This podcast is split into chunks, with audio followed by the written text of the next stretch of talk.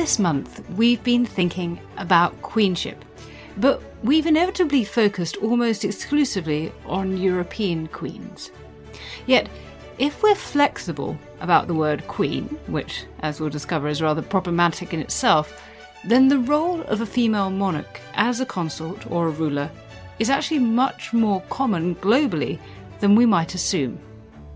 So, in today's episode, we're drawing on examples from all over the globe to explore the nature of queenship, a woman's routes to power, her marital strategies, and co rule.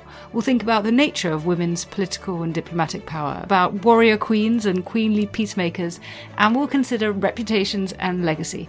Above all, I suppose, we're asking are there constants of queenship that transcend geography and culture?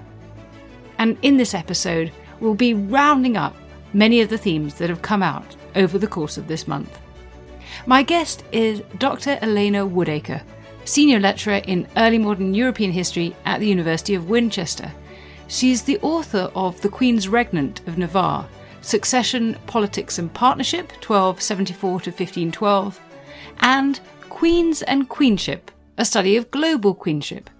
She's also edited several collections, including a companion to Global Queenship, and is editor in chief of the Royal Studies Journal.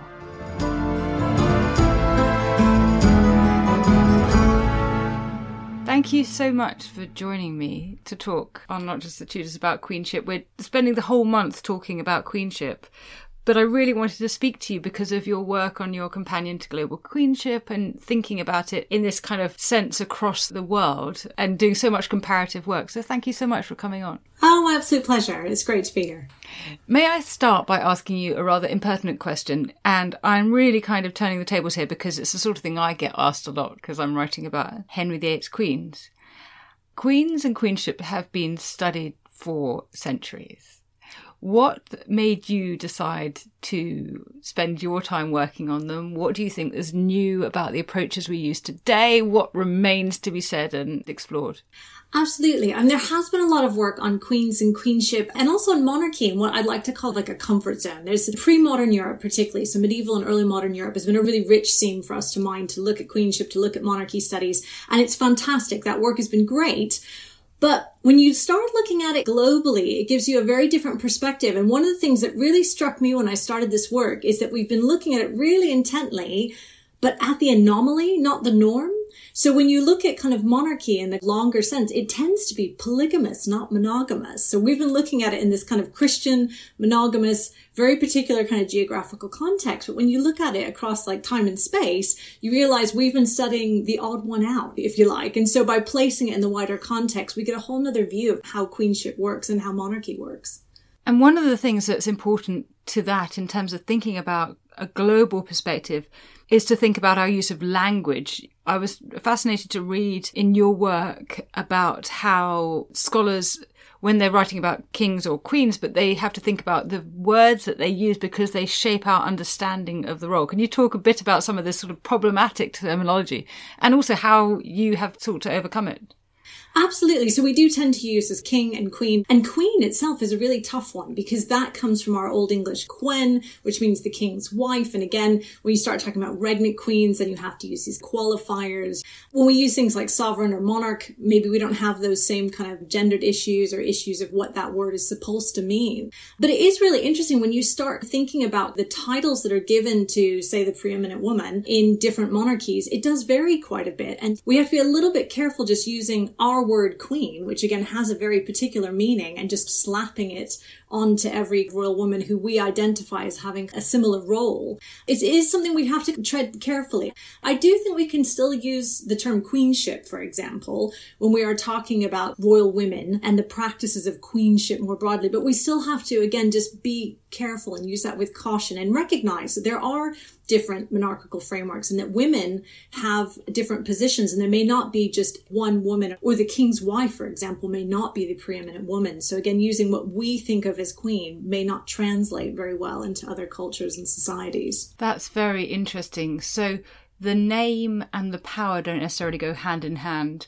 And the connotations of the English word are very much this subordinate secondary position as the wife of a king. Whereas I suppose if you're looking at even in Europe and European languages, ones that are taken from the Latin have a different connotation. If we're looking at Regina and we're looking at Reine or other variations in Europe, then we've got a different meaning there, I suppose. Absolutely, because Regina Regina, etc., it, is literally just the feminized form of the word rex or king. So it doesn't necessarily mean a consort or a spouse. It just is the female form of that word. So I think we do have to be a little bit careful because our word queen has a very distinctive meaning. And so we just have to be a little bit careful about how we apply it or use it with caution or use it with that kind of greater awareness, if you like. The other thing that really stood out to me from your work is this sense that globally examples of female rule are much more prevalent than we might have thought. It's something that I think is really exciting is that you can see female rule across all continents. It is obviously more prevalent in some spaces and some times than others, but it is something that happens everywhere. It's happening in Polynesia. We can see it in Africa. There's a really great article by Stefan Amaral who looks at the Indian Ocean, if you like, the plethora of female rule that we can see there. Sometimes there are rare examples, like in China, obviously we've got Wu Zetian, or in India, you've got Razia Sultan.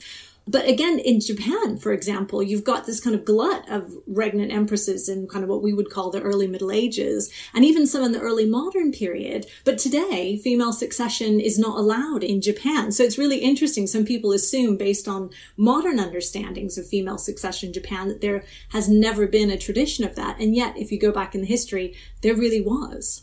I suppose one thing we need to think about, first of all, is how people became queens. What were the different routes to power? One route, particularly when we're talking about regnant queens, is inheritance. So the mechanisms of female succession. And that's actually what drew me into queenship. That question of kind of how does a woman come to power? How does a woman come to claim a throne or a crown? That's what really got me interested in it. But it's also important to recognize that women access power in lots of different ways. So not just as regnant queens. Now, obviously, even regnant queens co-rule. This idea of whether they're a consort or a regnant or a regent queen. Again, they're co-ruling with someone, a husband, a child, or they might be ruling in place of that husband as like a lieutenant or again as a regent for an underaged or an incapacitated monarch, if you like. But there's also some women who come to power in unorthodox ways. So come to power after the death of a husband or even a coup. Catherine the Great is a great example of that. Wu Zetian again, another one. The Empress Irene in Byzantium again blinded her son and took power. So there's all sorts of kind of unusual ways that a woman can take power, as well as the more kind of traditional mechanisms of either inheritance or co-rule. And do we have examples of how young women were trained or prepared for queenship? like any job, preparation is key. And so we do have things like mirrors for queens, which were texts which were either instructional or held up ideals of how a queen should behave. So if you go back to the Middle Ages, you've got like Durand de Champagne's Speculum, you've got Christine de Pisan.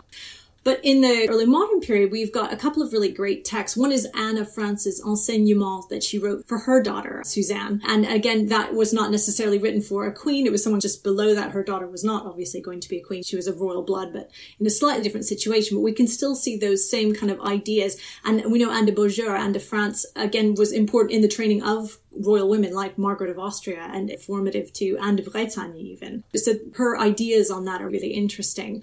Also, there's a great example of Catalina of Austria, so the sister of Charles V, she was Queen of Portugal. She wrote a fantastic set of instructions, if you like, for her daughter Maria Manuela, who is the first wife of Philip of Spain. Again, instructing her on how to behave, how to comport herself, holding up the ideals of the Empress Isabel of Portugal, etc., as a model that she could follow. So those kind of texts, if you like, give us an idea of the ways in which women were prepared. But there's also different kind of forms of training. We can see formal and informal training. So Catherine of Aragon's a really great example in both contexts. Teresa Earenfight did this great piece on raising Catherine of Aragon, and she talks about how Isabella La Cattolica's kind of educational program for her children is very well known. She brought in humanist scholars, Latin, etc. That they were both the son and the daughters were obviously very well formally educated, but Catherine also picked up a lot from observing her mother, from also learning through the women of the household as well, and all sorts of training was given to her in all sorts of ways. So we can't just look at that educational program as the only way she was learning how to be a queen. In the Ottoman Empire, we've got the Enderun, which is the inner court, the school of the inner court, which is training not just servants, but also women who would eventually become concubines of the Sultan as well. The amount of training or preparation queens had varied, and sometimes with royal women, because betrothals changed so frequently and so often, you could be being trained or prepared for a particular role, and you might end up doing something completely different or marrying someone completely different. So again, that preparation might be for naught, or you might end up in a role that you weren't prepared for. Henrietta Maria, again, wasn't necessarily being groomed to be Queen of England for most of her life. So that might have affected, again, the way that she carried out the role. So, in these different conduct books, these advice manuals, what sort of advice was given to potential queens?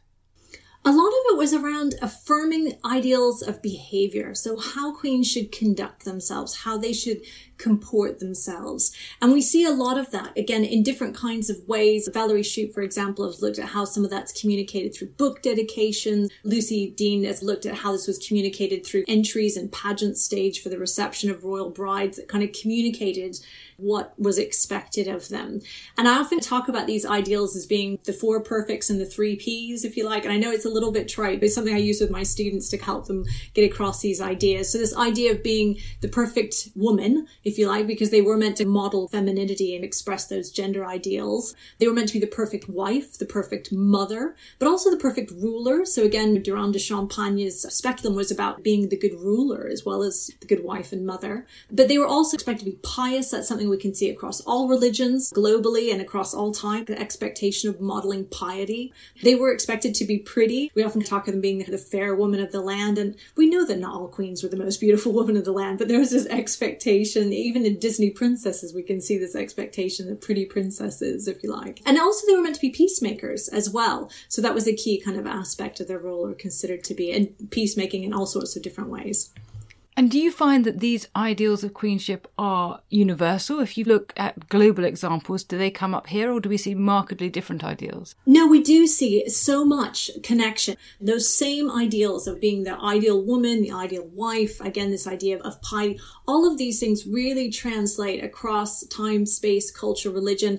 It's really interesting. Piety, as I mentioned, it is a really key aspect of the practice of queenship, again, in whatever context, whatever religion you're in. And women express that through religious observations, religious ceremonial, religious patronage, as well to express or, model that idea of piety to their subjects. So that is kind of a universal expectation. Again, the good wife and mother, that is another key thing. And going alongside that expectation of chastity, which again is part of the good womanhood, but also being the faithful wife and the good mother, ensuring the line of succession is pure, etc. So all of these ideals we can see really resonating across time, place, culture, religion. Now, I guess if you have a girl, the first thing in a royal family is you've got to think about how you're going to marry her. And when the choices were being made about how to choose a spouse for a daughter, what do we see in terms of practices? This is a massive question across the world, all global history, all queenship. But with royal brides, do we see particularly endogamy, you know, marrying in or exogamy, you know, marrying out? What are the kind of different strategies and how do they affect the stability of different dynasties, these choices? This is a really key element, if you like. And all of the choices are fraught with difficulty. No matter which path you choose or what decision you make, there are pros and cons and they have to be carefully balanced and weighed. So, for example, endogamy, when you're marrying within kind of the kin group or the dynasty, there are bonuses to that. And again, you're quelling perhaps rivalry between different branches of the family that might have competing claims to the throne. You're keeping resources within the family group. So whether that's wealth or lands, etc. The downside is that you've got the issue of consanguinity. So the Habsburgs, again in our period, are a great example of this. They chose strategically to continue to marry members of the Spanish and Austrian branches together to one another. And that was great for keeping Habsburg unity politically. It was great for, again, keeping those claims within the family. The downside is you've got Carlos II or Charles II, who is horribly ill. It's a miracle that he survived as long as he did because of recessive genes and all the kind of issues of consanguinity that comes when you have repeated uncle niece marriages, first cousins marrying first cousins. So there's a definite downside there. And also you're not expanding your network of alliances if you continually marry within the kin group. So there's some real pros and cons there. But if you marry out, again, you might gain alliances by marrying into a different royal family. But for a woman, she's leaving her family. She's making a huge transition. That transition can be very difficult. Again, it may involve learning new languages, changing your religion, learning new court protocol, you're changing the way you dress, everything about yourself. And again, some women really struggle to make that transition effectively. You've also got the issue of marrying up, marrying down. So again, if you marry down, and that's often the case for princesses, particularly if your family is the top dog, you can really only marry down if you like. So that can be an issue. I know some of the Habsburg women tried to, because they felt that their family was the preeminent family in Europe, they took with them their cultures and traditions and said, well, we're the best, so we're going to bring it to you rather than me changing to what you do. So Katerina Michaela going to the court of Savoy, that is marrying down in a way, but she used it as a way to be an ambassador of her family and to bring those court practices to the court of Savoy. Again, it can also lead to loss of status or transition. So thinking about the Tudor women, and Margaret Tudor and Mary Tudor, again, Henry VIII's sisters, in their second marriages, both technically married down. So they went from being queens to marrying aristocrats. And obviously, they both, again, Mary Tudor continually called herself Queen of France during her marriage to Charles Brandon. It is technically leads to downgrading of position. And again, Margaret Tudor's decision to remarry really threatened her regency and her position as well. So it can be a really difficult thing to do to marry down. In terms of marrying up, a really good example towards the end of the early modern period is the Prussians, and they tended to choose brides from aristocratic families who were marrying up into the Prussian kind of dynasty rather than marrying other foreign princesses or other foreign royals. And they liked the dynamic that, that gave, if you like, and also helped them establish their power and alliances within the region. So there's lots of strategies. There's no one right answer. And again, they all have their pros and cons. And do we see similar strategies or choices to be made for queens regnant? Because most of us who are thinking about the Tudors primarily have had our ideas about Queen Regnant skewed because Elizabeth didn't marry, but presumably most ruling queens did have to choose a spouse. Absolutely. And again, my early modern queenship students are always, everyone's a big fan of Elizabeth I, myself included. And they always kind of go, well, Elizabeth I didn't marry. And so that must be the right answer. It worked really well for her. And it didn't. And obviously, it did work really well for her as a strategy because she used the possibility that she might marry as a cornerstone of her foreign policy. That worked really well for her. On the downside, the entirety of her reign, there's this massive anxiety because of Elizabeth's kind of shaky health and the fact that she didn't want to declare an heir and she had no heir of her own body, which did lead to factions at court. It led to concern and worry, particularly as she aged. What would happen? Who would be the heir? What would be the repercussion? All the issues with the Grey sisters, etc and other people who've been pinned out as potential heirs. So it's not a foolproof strategy, and it certainly didn't work for Christina of Sweden, another regnant queen who chose not to marry. I wouldn't say just because she managed to make that work, that was the way forward, if you like. Yes, most regnant queens have to marry. It's one of the things that, again, dynastic monarchy means that you have to create more heirs and keep the succession going. Marriage is a key part of that. It's different for a regnant queen because obviously the gender based assumptions, if you like, is that a man, as the head of the family, family, head of the household, will therefore have control over his wife and therefore will have much more power and authority than a wife would or a queen consort would. And this is an issue. So when you start to make those same choices, marrying in or out or up or down, they become more complicated. So marrying out means marrying a foreign spouse. And again, like we can see with Mary Tudor, there's huge anxiety over her marriage to Philip of Spain because Spain was top dog in Europe. And there was this huge and very reasonable fear that England England would be swallowed up into the European and global empire and that they would be dominated by Spain because of that marriage. That is a real concern. But if you marry down within the realm, that's an issue too, because again, as we see in the fear of Elizabeth potentially marrying Robert Dudley, that there was massive concern about that, massive jealousy amongst the nobility about that, about the preferential treatment that he had fundamentally, you're taking someone, as Bodin noted when he talked about the issues with regnant queens, you're making a man who's not supposed to be king. And that's an issue. And again, you've got someone who perhaps hasn't been groomed and trained, etc., to be king. So that's a problem.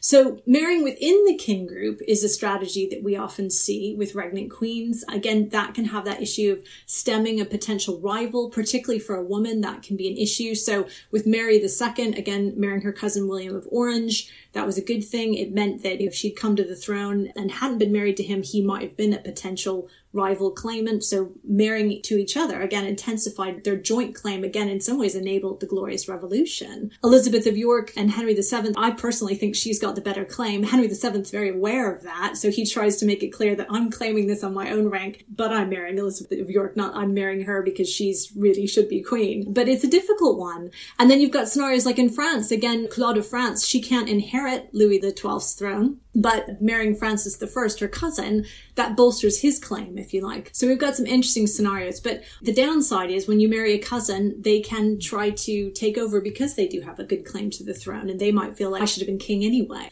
That can be a problem. And we're still unpicking William and Mary II tends to be overshadowed by William. Now, there's been some new research. I've got a PhD student working on her at the moment, and we're really starting to unpick Mary's role better so that she is being seen as a regnant queen and not just the and Mary bit of the William and Mary.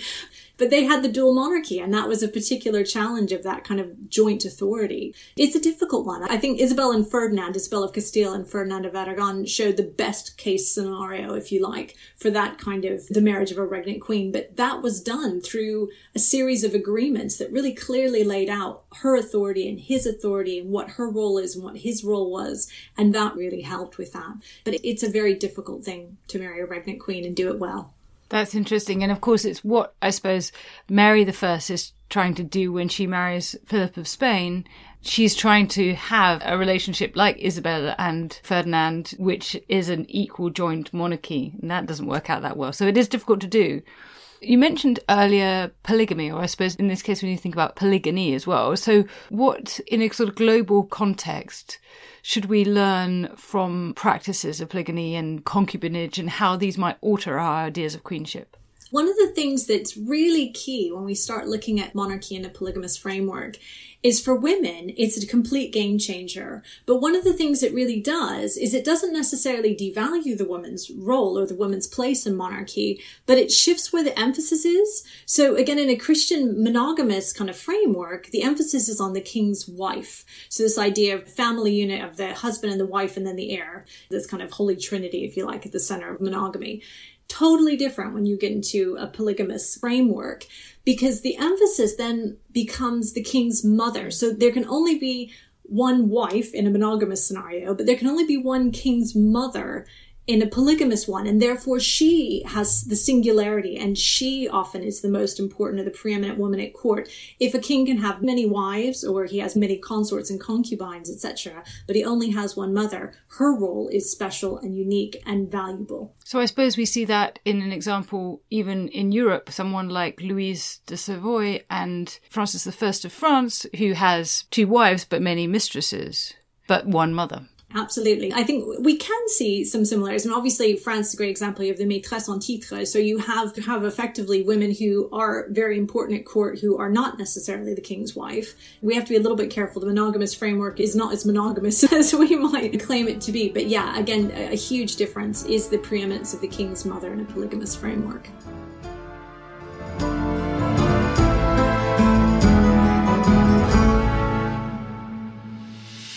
Have you ever thought about sex in ancient Rome? Perhaps you've pondered over the origins of civilization. Or maybe you've had restless nights contemplating where Alexander the Great's lost tomb might be. I know I have. If so, we've got the perfect remedy. It's the Ancients on History hit, the Ancient History podcast. We've got interviews with leading experts on all of the above and so much more. So why not give the podcast a listen? Subscribe to the Ancients on History hit wherever you get your podcasts.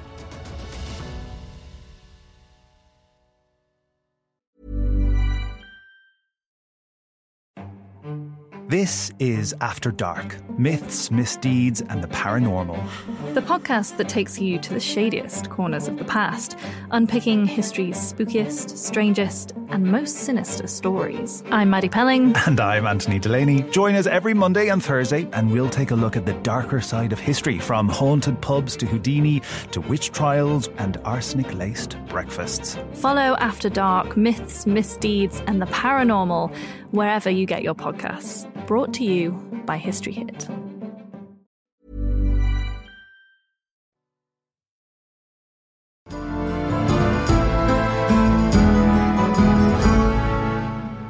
Now, you talked about chastity earlier, and obviously, chastity is very important if the line of succession depends on inheritance and the children born to the queen. So, chastity is essential, but presumably that means that maternity is also essential for queens.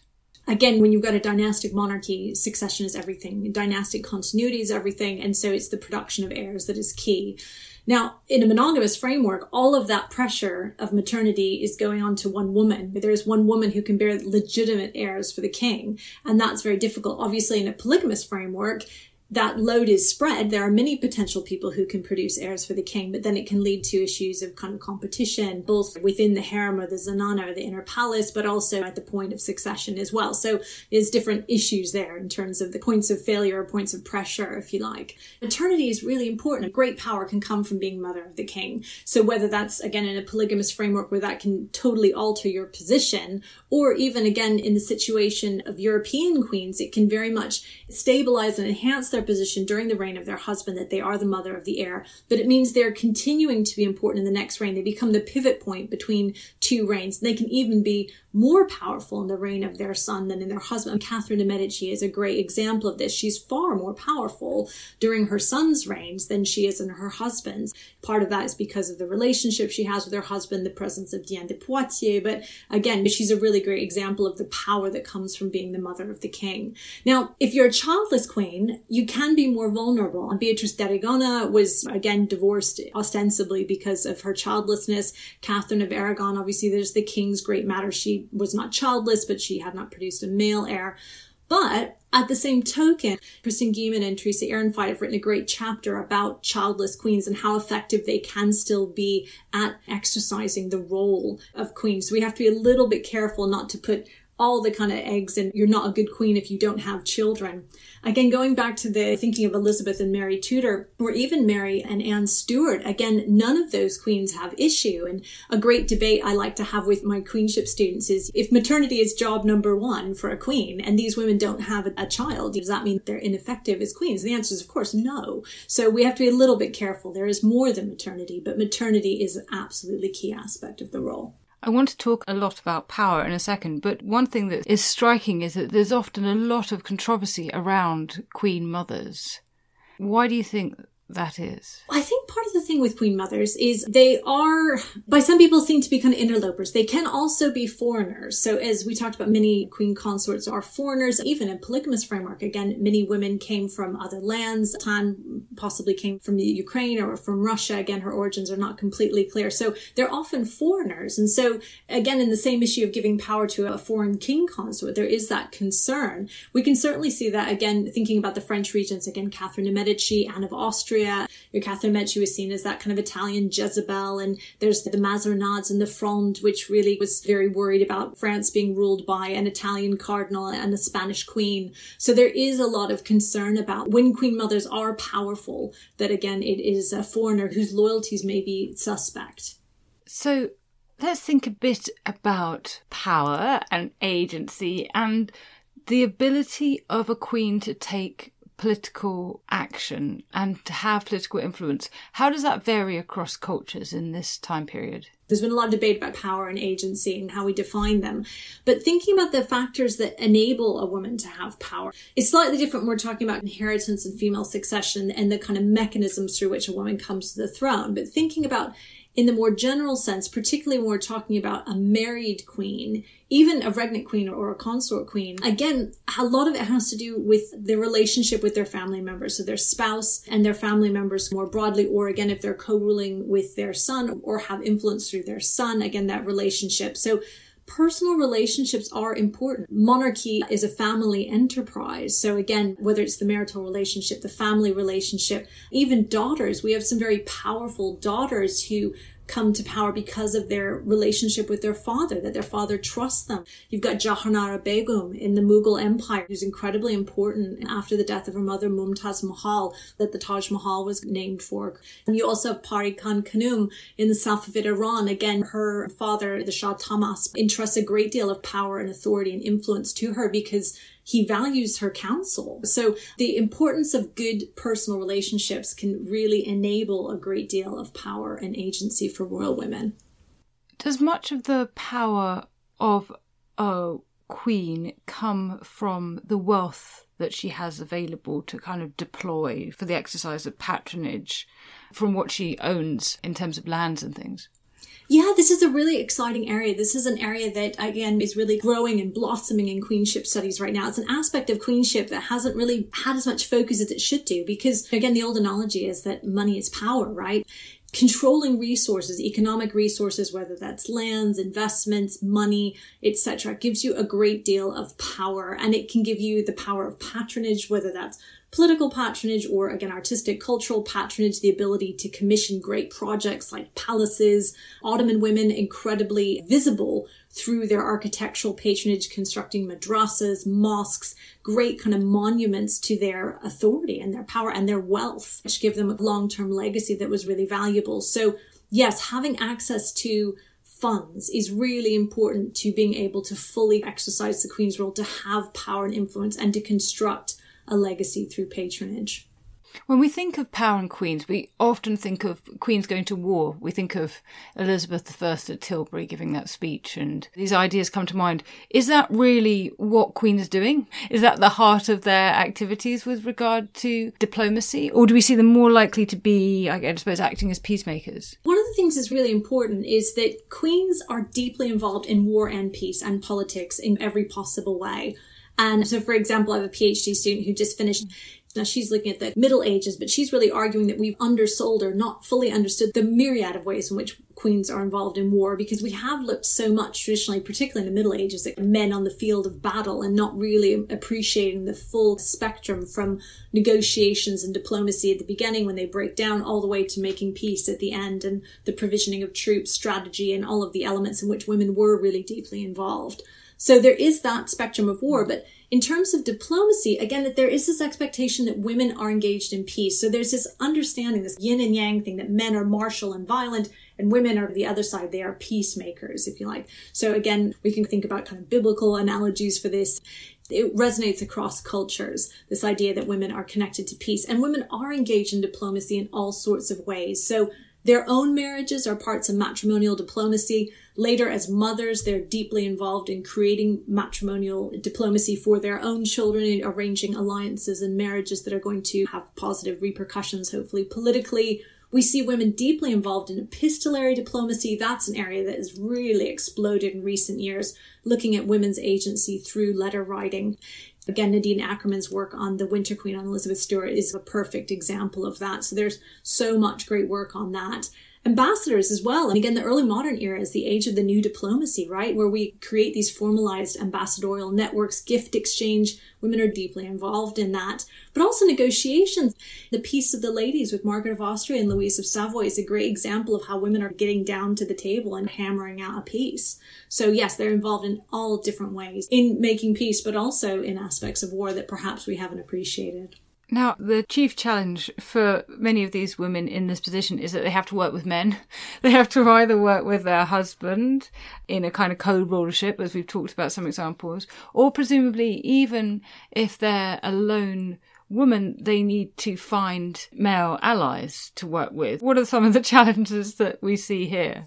This is really important, this idea of co rulership. And I remember when I was creating this book, one of the statements I made is that all queens are co-rulers. And that kind of came back from the reviewer saying, not sure I agree with that, but I really stand by that because all rulers are co-rulers. If we look at monarchy and this understanding of what we call corporate monarchy, it's this understanding there might be one person who's credited with the regnal name, but there's a whole group of people who are involved in rule. One individual cannot rule completely on their own. So whether they're sharing some of that power with bureaucrats and or whether they're sharing it with counselors or favorites, mistresses, wives, mothers, children, etc., they've got to share power in some way, shape, or form. And so you're right, when someone's married, obviously there is that dynamic between spouses, and that's often where we can see a lot of co rulership and power sharing. But again, women like Elizabeth I, again, we can really see her co-opting like Cecil, for example, first William and then Robert, in that kind of co-rule as partners in rule. Again, Christina of Sweden and Axel Oxenstierna. Again, there are different people that you can co-opt. It might be your children and heirs, training them for the role by co-opting them in rule. Again, it might be Charles V, again, used the women of his family in all sorts of ways from his wife, who was often ruling in his absences to his aunt, Margaret of Austria, later his sister, Mary of Hungary Hungary. Then his daughters, Maria of Austria and also Margaret of Parma, again working for him in different ways. So he was very savvy. Even his step grandmother, Germana de Foix, again was a vice regent in Valencia. So he was very savvy in terms of bringing these women in and sharing power with them in different ways to help him rule this global empire.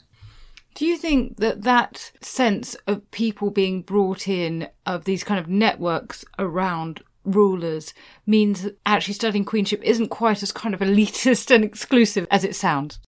Yeah, no, I often have had people say to me that queenship study is some kind of form of kind of great man or great woman history. But it really isn't. Again, when you think about all the people that are connected to a queen, they are at the heart of these very wide ranging networks. So those networks can be networks of kind of their family, their natal family, their marital dynasties, their children, their peers. There's court networks, but those court networks and particularly their networks of service and patronage are incredibly wide ranging in terms of the social scale. So a royal woman's network of service goes all the way from, you know, the kind of elite echelons of the court right down to their laundresses. And again, on their lands out to tenant farmers that are in various kind of aspects of the realm, etc. And people, again, one of my colleagues, Cathleen Sarti, works on a Danish queen who had a gunpowder mill. There were people working for her in a gunpowder mill. So again, these people are part of her wider network. So we can see every echelon of society connected to queens in various different ways. So by tracing those networks, we can really see these women are points of connection between people of all social classes across the entire realm and far beyond. Can I ask you some questions about sort of modern resonances of your work, really? I mean, you are writing about women who are incredibly influential. Those women, apart from Elizabeth II herself, tend to be politicians. Do you think that we see examples of powerful women making a difference for ordinary women as they rule. I'm often struck by Elizabeth I and her exceptionalism, and I wonder if that is generally the case or whether there's a kind of uplift with these women. Yes and no. It's very difficult in the early modern period, at least, to see a definite link of there's a woman on the throne and therefore women are empowered more generally. But what it does do is it creates a normalcy around women exercising power that, again, while these women might be exceptions in some ways, it makes it seem more natural for the next woman to take power and the next woman and the next. So again, with regnant queenship, whether we want to argue about Lady Jane Grey or Mary Tudor being the first, that precedent enables Elizabeth, which then enables the Stuart queens, which enables Victoria, which enables our own queen, Elizabeth II. But it's created a climate in which it's not unusual for a woman to be the ruler. Elizabeth I is still seen as one of our greatest rulers regardless of gender ever, if you like, in this country. And so it creates an expectation that it isn't strange, if you like, for a woman to rule or, to have power or to have authority. And again, we had Margaret Thatcher and Theresa May during the reign of Elizabeth II. So if you've got a woman as a head of state, then maybe it's not that unusual that a woman is also prime minister, if that makes sense. And I know that, again, looking at kind of Islamic women, Fatima Mernissi and her Forgotten Queens of Islam, and also the more recent book, Unforgettable Queens of Islam, both of those books really make an interesting connection between pre-modern Islamic women having power and modern Islamic politicians like Benazir Bhutto, for example. I'm saying that actually this is part of a wider continuum that we can't just look at queens as kind of odd examples or that can't see a resonance between the pre-modern and the modern era, if you like. So the impact tends to be in terms of the legacy as opposed to the effect at the time that they are reigning. Yes, absolutely. It's not so much a case of, say, for example, someone like Elizabeth I coming to the throne and then passing a whole kind of catalogue of laws that enable women, etc. But it's more about, again, changing what is normal, what is acceptable, and changing the understanding that it is possible for women to exercise power and exercise power. And again, that female authority becomes accepted, normalized, if you like, rather than just an oddity or an exception or something to be feared or worried about. In this Jubilee month, we have seen over the course of the Jubilee weekend huge amounts of ritual and ceremonial practice, whether we're talking about trooping the colour or the service of Thanksgiving, or even actually the kind of ritual of the Queen appearing on the balcony. Do you see between your work and the modern day any parallels in terms of rituals and ceremony for modern queens? And do they serve the same purpose? That's a really good question. And I think one thing, I'm going back to the idea of what you're saying with the balcony. I think the public engagement element of ceremony, I think we can see as having some really interesting parallels. Obviously, Elizabeth I, famous for her progresses, again, that she went around the realm and showed herself to the people and engaged with the people. And again, Elizabeth II's reign has been marked with exactly that same thing, even on a global scale. And again, my colleagues down in Sydney have this fantastic modern monarchy hub, and they look a lot at royal tours, the way that the modern British royal family is engaged particularly Elizabeth II, she has traveled incessantly during her reign, showing herself to her people, connecting with her subjects in person. So we can see some really interesting connections there in a very different scale, but that same premise, that same idea of the physicality, if you like, of engaging with the people. Now, ceremonial, again, one of the things about monarchy is that it is based on tradition and by preserving ancient traditions and revering them, but also it's got to continually modernize and change and adapt as society changes or the needs of the monarchy changes. So, for example, when we've got Mary Tudor coming to the throne, the coronation has to be adjusted because we've got a female monarch, not a male monarch. And then, of course, it's slightly different when you have a female monarch wedding uh, a king consort. So everything just has to be slightly tweaked and adjusted. But yet that same ceremony and reverence stays the same in many ways. Elizabeth II, again, she's leveraging the ancient traditions of the coronation ceremony, but she televises it. That's a huge kind of innovation, which again reflects modern society. So it's that continuity, the power of continuity and tradition, but again, making those adjustments as you need to make it relevant to a modern era. My last question for you is this. Having now completed lots of work on queenship, your Queens and Queenship, your companion to global queenship, what do you feel are the things that you really want people to know, that you really want to convey about queenship, and particularly, I suppose, for our purposes, early modern queenship, when we're looking at the global picture?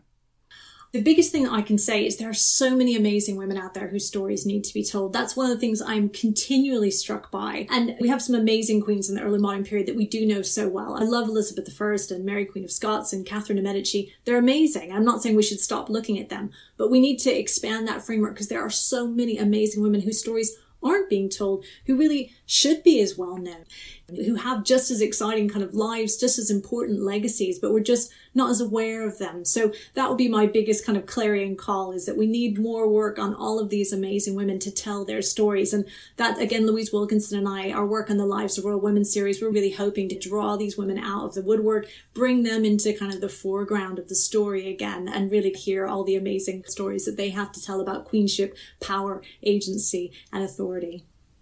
And it does seem to be women who are writing about them on the whole, doesn't it? Occasionally we have some male scholars, but come on, the men, you can write about women as well. Absolutely, absolutely, and vice versa. So, absolutely. Thank you so much for sharing with us this kind of primer on early modern queenship. And I do recommend that people pick up your little book. It's Queens and Queenship. It's a very quick little read, but just such a wonderful overview of queenship globally for those who want to know more. Thank you so much for joining me. Oh, thank you so much for inviting me to take part. It's always great to talk about Queens.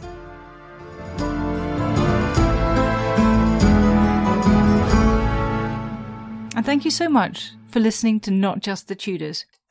Take a moment, if you would, to rate the podcast wherever you listen to it, including on Spotify. It really helps new listeners find the show, and we want to spread the Tudor and not just the Tudor love.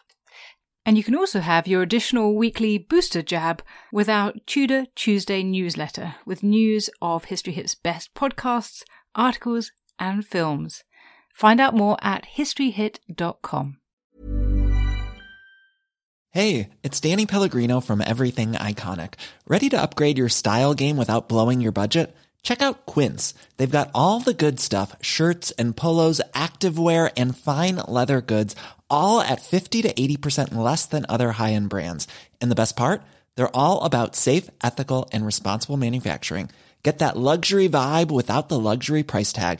Hit up quince.com slash upgrade for free shipping and 365-day returns on your next order. That's quince.com slash upgrade. Sick of being upsold at gyms? My guy, you're currently a base member. For $90 more, I can upgrade you to our Shred membership. For 130 more, you'll be a Swole member. And for just $300 more, you'll reach Sweat Platinum. At Planet Fitness, you'll get energy without the upsell. Never pushy, always free fitness training and equipment for every workout. It's fitness that fits your budget. Join Planet Fitness for just $1 down and $10 a month. Cancel anytime. Deal ends Friday, May 10th. See Home Club for details. History is full of extraordinary people, the Tudors being just a handful. In my latest film on History Hit, we meet Bess of Hardwick and go inside the incredible house that she built, a house that defines the elegance and grandeur of the Elizabethan age, a house fit for a woman who climbed to the top of the Tudor social ladder.